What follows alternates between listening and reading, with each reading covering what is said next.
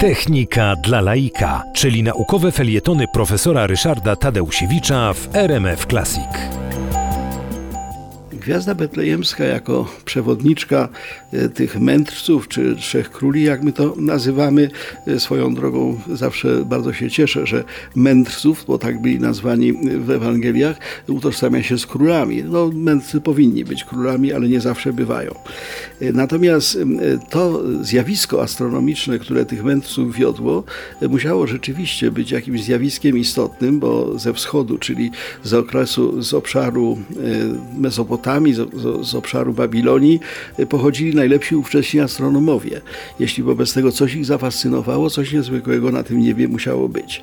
Y, Giotto, który namalował słynny fresk z taką ogoniastą gwiazdą nad strzechą y, stajenki beslejemskiej, inspirowany był kometą. Kometą, która w 1301 roku przeleciała właśnie do, wokół, w pobliżu Ziemi, była obserwowana i bardzo pięknie rysowała się na niebie.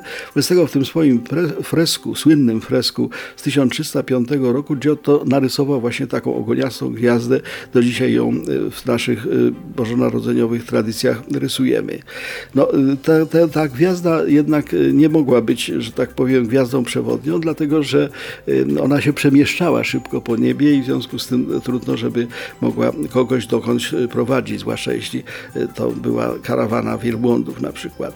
Wobec tego Kepler, wspaniały wspaniały i wybitny astronom w 1605 roku zasugerował, że zjawiskiem astronomicznym, które e, spowodowało, przyciągnęło uwagę mędrców, e, to była eksplozja supernowej. To jest taki rozbłysk gwiazdy, która miliony razy e, jaśniej zaczyna świecić.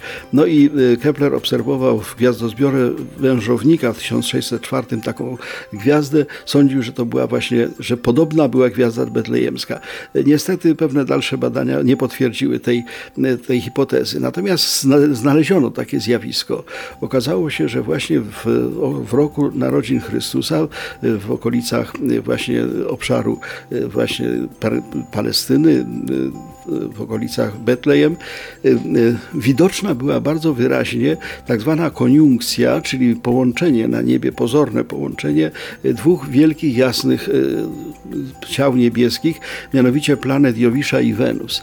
I prawdopodobnie, jeśli przyjąć, że rzeczywiście gwiazda betlejemska prowadziła e, naszych mędrców do e, kolebki Chrystusa, to była to koniunkcja Jowisza i Wenus, najpotężniejszych i najpiękniejszych gwiazd na naszym niebie.